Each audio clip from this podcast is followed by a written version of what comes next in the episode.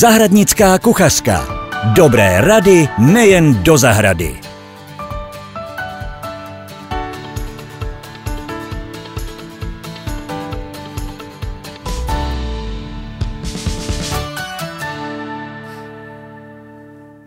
Hezký den, milí posluchači. Vítám vás u dalšího dílu Zahradnické kuchařky, tentokrát eh, na téma středomorské rostliny, které můžeme pěstovat na zahradě a vytvořit příjemnou atmosféru, například ve stylu Provence. Jsem Petra Máslová Dvořáková a dnes tu mám speciálního hosta, pana Jiřího Savince, kterého můžete znát třeba z české televize. Jirko, vítej. Ahoj Petro a ahoj všichni zahradní nadšenci a šílenci. Jirko, eh, ty jsi zkušený zahradník s bohatými zkušenostmi. Než si ale začneme povídat o tomto tématu, můžeš mi říci, bavila tě zahrada a rostliny už od malička, anebo si k tomu dospěl postupně v dospělosti? Když si to tak vybavím, tak vlastně to je opravdu od, od časných dětských let. Já jsem se skutečně v té půdě rýpal a vím, že ze mě byli všichni strašně šílený, protože kdykoliv babička nebo maminka něco zasadili někam, tak já jsem to druhý den přesadil. Takže to šlo nějak za mnou, že mi nikdo nebránil v tom ten obor nakonec vystudovat. A i když vlastně dneska se tou zahradničinou neživím, tak vlastně o ní neustále někde něco povídám a to jsou ty Marfyho zákony. Kdo jak se říká, teď s velkou nadsázkou, kdo neumí vůbec nic, ten to učí. Tak já jsem možná ten poslední předstupeň. Takže jsi se v zahradničiní vlastně našel. Určitě. Jirko, eh, při mé poslední návštěvě u tebe doma jsem si nemohla nevšimnout tvých krásných levandulí na předzahrádce. Jsou zajímavě vysazeny do ornamentální výsadby a navíc jsou doplněny o různé druhy bylin. A je to krásně vkusně doplněné i o citrusy. Co mě vyloženě příjemně překvapilo, byla ta atmosféra toho klidu, kdy cítím na jednu stranu Provence a na druhé straně cítím i atmosféru české vesnice, což mi přijde hrozně kouzelné tohle to propojit dohromady. Jak si vlastně k tomu dospěl? Já myslím, že tam ani nebyla nějaká konkrétní myšlenka, ale spíš záměr realizovat bylinkovou zahrádku, která vlastně je neustále v nějaké realizaci, kde vlastně ten rastr těch záhonů, protože ono, co to je ornamentální výsadba? Ty levandule vlastně se od jak živa používají i jako takový dekorativní lem záhonů, a protože levandule je bylinka dřevnatějící vlastně keřík a Funguje to takovým způsobem, že mohu z toho vytvořit jakýsi lem, živý plůtek, i když ten živý plot není úplně to správné, protože levandule, aby vytvořila tu krásně zapojenou pásovou výsadbu, tak se musí každý rok buď na jaře, někdo to dělá i brzy na podzim, nebo později na podzim, sestřihnout téměř nad zemí velice nízko a pak samozřejmě očekávám, že ten keřík znova obroste. Takže bylo to o tom, že je to bylinková zahrada, kde vlastně výplně těch jednotlivých čtvercových nebo lichoběžníkových záhonů tvoří různé druhy bylinek, mateří doušky, tymiány, oregána a ty levandule vlastně fungují jako lem. Ale protože jsem to zakládal ještě v čase, kdy nebylo příliš známo, eh, jak se ta levandule bude chovat, byly k dispozici většinou jen semenáčky a každá ta rostlina vlastně má trošku jiný růst, jiný habitus. Jedna víc poléhá, druhá zase víc trčí nahoru, když na to přijde, takže ono to vypadá hezky až do toho rozkvětu a v okamžiku, kdy to rozkvete anebo odkvete, tak ty levandule začnou různě se rozklesávat a už to tak pěkný není. Ale to je princip vlastně každé zahrady. My když se Eh, když si představíš, Petro, krásný obrázek krásné zahrady, tak ona je krásná pouze v tom jednom jediném okamžiku, třeba v jednom týdnu. A pak už ta krása nějakým způsobem odchází a je vyvážená třeba tím užitkem, protože to, co vlastně my sklízíme, tak už příliš krásný není.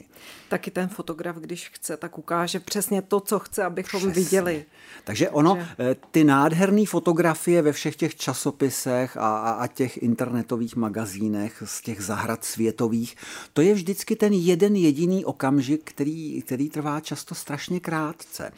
A dneska už bys tu e, moji levandulovou nebo bylinkovou zahrádku asi poznala by si ji, ale už je prostě unavená. Už je unavená sluníčkem, spousta těch bylinek už je sklizená, to znamená, už tam je takový to roštíčko, který zasychá, protože neobráží, není, není vláha, chybí, eh, chybí voda, mm-hmm. naopak přebývá sluníčka. Takže by si řekl, že je to třeba otázka taková to výsadba jenom na třeba tři, čtyři roky a pak to se to musí ne. měnit? To určitě ne. Levanduly vysadíš na dlouhý roky, ale musíš o ní pečovat tím způsobem, mm-hmm. jak mhm. jsem naznačil. To znamená opravdu téměř radikální řez, ono nesmíš úplně nad zemí, musíš tam nechat při tom řezu takového ješka, aby ta levandule měla možnost z nějakého dřeva obrazit. Když ji uřízneš příliš nízko, tak ona z příliš starého dřeva špatně obráží mm-hmm. po řezu. A to je ten princip udržet vlastně ten tvár. ten tvár těch kopečků, tak jak to vidíme na těch fotkách z té Provence a dnes už vlastně i z českých farem levandulových, ano. kde jsou to ty řádky těch levandulí. To je ono to má, populární. Tak, má to jednu nevýhodu. Ono, ta levandule, když dojde do fáze toho květu, tak ona bývá často obrovská. A to, si, to jsem si neuvědomil ani já vlastně mm-hmm. při tvorbě těch záhonů, že jejich eh, rozměry jsou poměrně malý, když na to přijde. A ty lavandule najednou zmohutní a spoustu těch bylinek začnou utlačovat. Takže já v tuhle chvíli stojím před rozhodnutím, respektive už jsem rozhodnutý, protože jsem objevil ve světě kultivary levandule, které nedorůstají takové velikosti, jsou to kompaktní keříky, třeba i 30 cm mm-hmm. jenom v průměru, že vlastně to všechno zruším, to svoje úsilí, vyměním půdu, která už bude samozřejmě unavená a vysadím ty levandule znovu, ale množené řízkováním, to znamená, každá ta rostlinka bude jedna jako druhá. A vytvoří to ten elegantní úhledný rastr. A v tom rastru pak vlastně budou ty další bylinky. Když si koupím normálně levanduly, dejme tomu, a nebudu se pídit eh, potom, jestli je to konkrétní kultivar, menší, větší a podobně.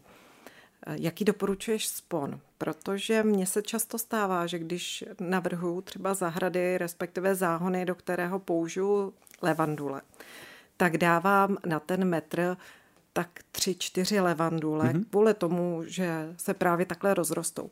Nicméně, když je to například velikost K9, klasického květináčku, takže to není moc veliká rostlina, tak eh, lidé jsou často zděšeni, že vlastně tam nic, že tam není. nic není. A nedokáže jim člověk vysvětlit, že opravdu ta levandula hodně naroste. Ono to je takový ten boj s časem a to, to vlastně zažívá každý zahradník. Když něco realizujeme, tak najednou je to takový, jak se říká, jak říkala babička, to je jak když prdne do lesa. Tak. ono tam nic není. A teď ten, eh, zvlášť když je to služba za peníze, ten člověk si zaplatí projekt, tak se potom diví, říká, no tohle, za to jsem dal ty peníze? To jako takhle jsem si to nepředstavoval. Takže tam jsou dvě možnosti. Můžu samozřejmě sázet už na ten nějaký spon s tím, že vím, jakou levanduli tam sázím, protože já se často nedozvím, jaký je to kultivar. Ono v tom je pořád tak jako trošku, prodává se levandule. Ale jaká ta levandule je, že, že to může být i kultivar, tedy odrůda, když to řeknu tak jako lidověji, tak to už se často nedozvíme.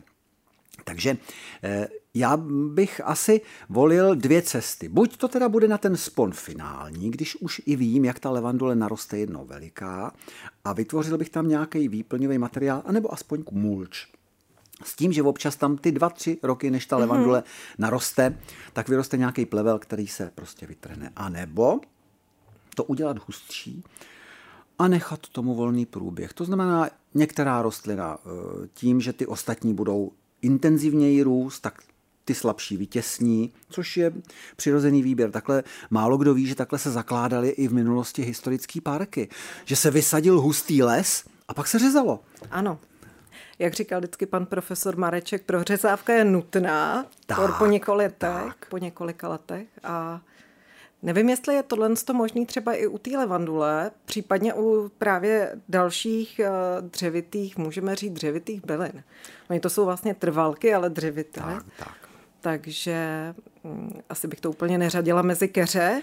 Asi bych zase možná ještě vzal na zřetel to, proje, co má být vlastně výsledkem. Jestli to má být nějaká spíš jako harmonická, neuspořádanější kombinace, prostě eh, rabátko, kde bude sem tam levandule, do toho nějaká perovsky třeba, eh, nebo ta levandule bude součástí růžového záhonu, to je, protože to je nádherná kombinace růže a levandule. A po každý je to o něčem jiném. Takže mm, tam bych asi asi bych postupoval tak jako podle vlastního citu a uvážení. V okamžiku, kdyby to byl ten lem, jak jsme se o něm bavili, tak tam je ten spon opravdu třeba 25 cm. Jedna kytka vedle druhé mm-hmm. a pak se modlit, že nám jedna nevypadne, protože když jedna vypadne z toho už třeba tříletého zapojeného porostu, tak to nevypadá hezky, my to chceme mít dokonalý. Zahradnická kuchařka. Dobré rady nejen do zahrady. Teď jsme se v podstatě bavili jenom o levanduli, ale co další středomorské rostliny? Tak ono těch bylin dřevnatějících je v podstatě daleko víc. A těch náro, těmi nároky jsou si podobné, jako můžeme říct, že třeba svatolína je podobná kategorie, že jo, když na to přijde jako levandule. Není to naše domácí kitka, je to spíš teplomilnější kitka, asi ne ta úplně středomořská, ale ono i s tím klimatem dalo by se říct, že těch rostlin přibývá. Já vlastně sám někdy před 30 lety jsem považoval levanduly za něco, co u nás nemůžeme pěstovat. No a dneska je situace naprosto odlišná. Ty si třeba zmínila citrusy, Petro. Ano. A tam jsme asi ve fázi, kdy ty citrusy budou vždycky nádobové, že to, co si viděla u mě v zahradě, no. tak jsou vlastně citroníky ve kbelících, v nádobách. A, a to už jsou letité, že? A už, už jim už nějaký pátek pamatujou, ale vlastně ta zima v případě, že přijde těch víc jak mínus 10 stupňů Celzia, já teda hlídám minus 4, je pro mě taková, taková hraniční teplota, tak prostě se to stěhuje za dveře do toho mázhausu té, té naší fary a tam ty citroníky nějakým způsobem vlastně přezimují. A pak si říkám, přišla teplá zima a najednou je venku 10 stupňů po dobu dvou měsíců od prosince do ledna. A říkám si, no stěhovat ty kytky zase ven a pak znova, když udeří minus 20, tak by je to konečná.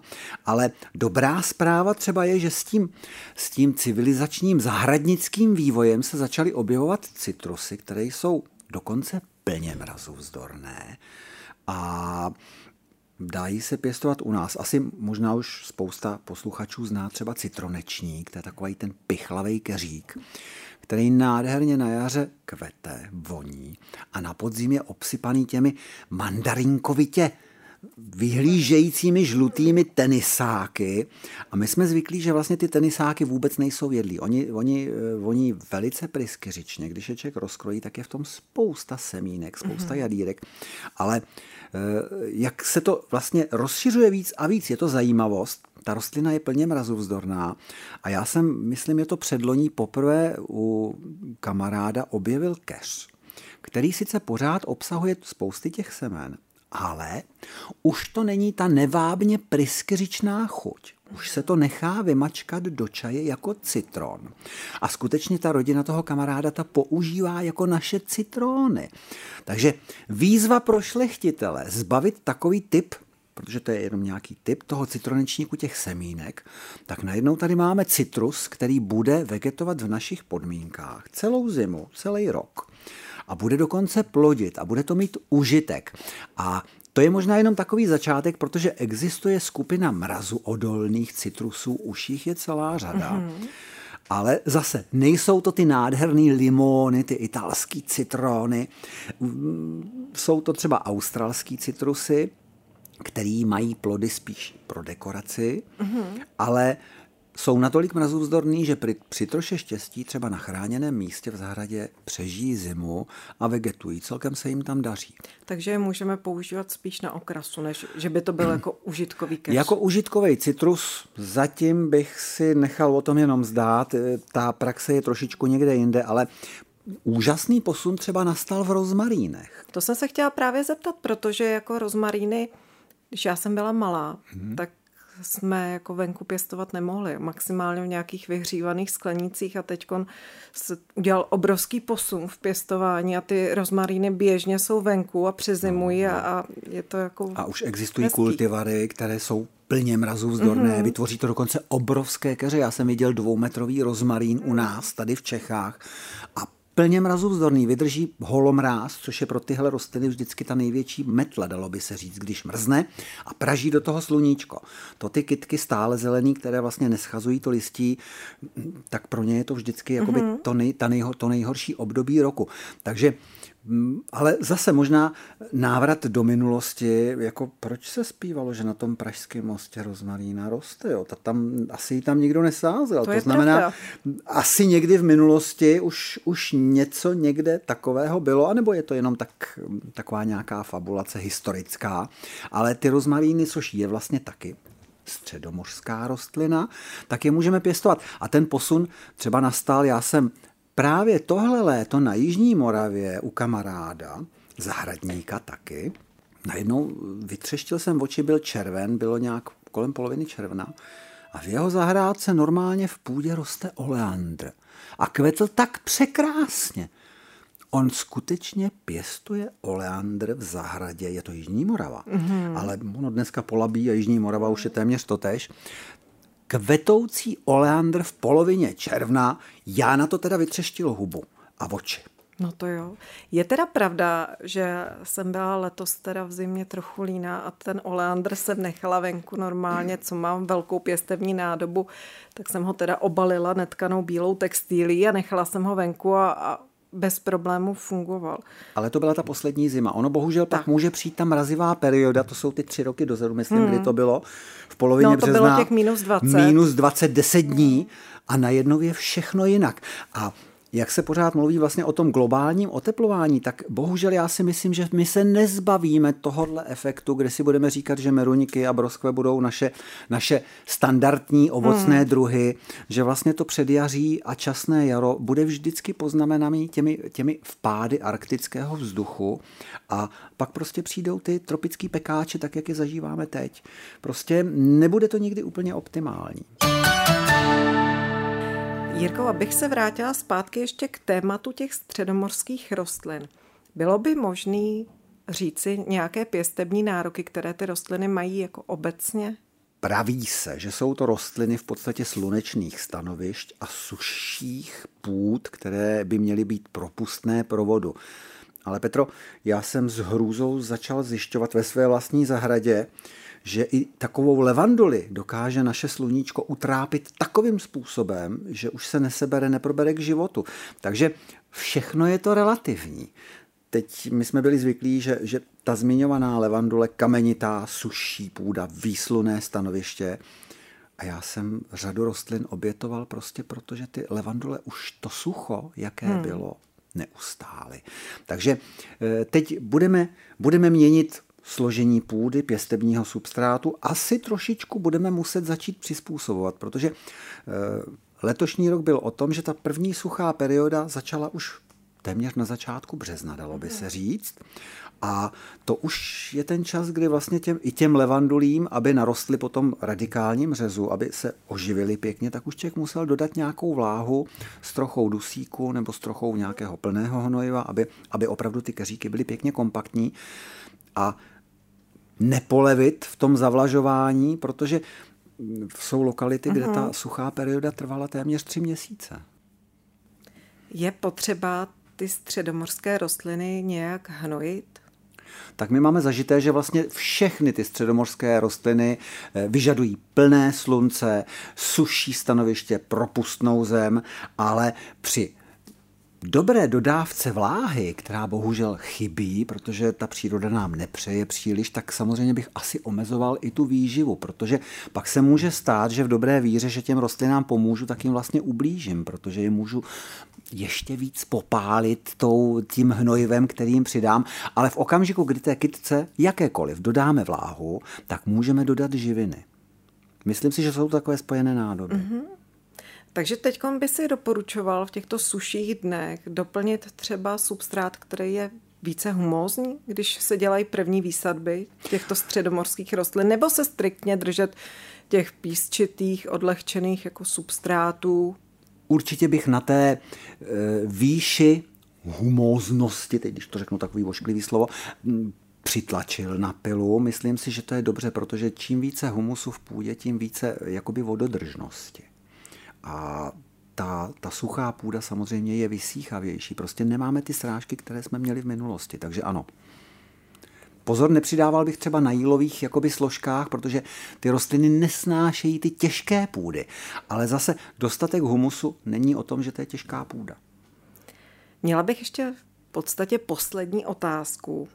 Doporučoval bys nějaké konkrétní typy odrůd, třeba levandulí, rozmarínů, které by bylo dobré vysazovat. Můžou to být i třeba konkrétně typy, které se hodí i právě do výsadeb s růžemi tak ono s těmi kultivary nebo odrůdami, jak se říká, to není až tak úplně jednoduché. Samozřejmě existují, dají se dohledat samozřejmě na internetu dohledám, ale je otázka, jestli je u nás právě pod tímto názvem koupím, jestli to nějaký zahradník prostě neprodává jako levanduly, která má květy modré, růžové, bílé a je to třeba zakrslá nebo mm, rostoucí bujněji. Ehm, tam, tam to chce spíš asi trošičku jako by si třeba přes zimu, přes ty dlouhé zimní měsíce udělat tu přestávku u toho internetu a maličko zabrouzdat nabídkou našich zahradníků a mimochodem dneska není vlastně cokoliv problém si dneska objednat ze zemí Evropské unie a dá se, dá se asi takhle stavět. Takže doporučit konkrétní odrůdu, tady bych nechtěl příliš šlapat do toho křehkého mm-hmm. ledu, protože doporučím něco, co třeba u nás vůbec neseženeme. Takže je to, Nešel bych už třeba tou nabídkou, kterou jsem šel kdysi já, že jsem si někde na nějakém eh, inzertním portálu, mm-hmm. v jednom z těch známých, našel prostě uh, prodejce uh, sazenic levandule v dobré víře, že to bude něco, že to bude kvalita. Oni to byly semenáčky. To mm-hmm. znamená, zase jsem tam, kde jsem vlastně jakoby byl. Každá rostlinka se může chovat jinak a je to i vidět v té variabilitě té výsadby. Takže nepodléhat možná tomu prvnímu dojmu a maličko si to nastudovat. Jirko, já ti moc děkuji za dnešní povídání. A také bych chtěla říct si našim posluchačům, že my se budeme pravidelně setkávat každý měsíc se zajímavými radami ohledně zahradničení. Takže měj se krásně a posluchačům přeju krásný den. A já se budu těšit. Zahradnická kuchařka. Dobré rady nejen do zahrady.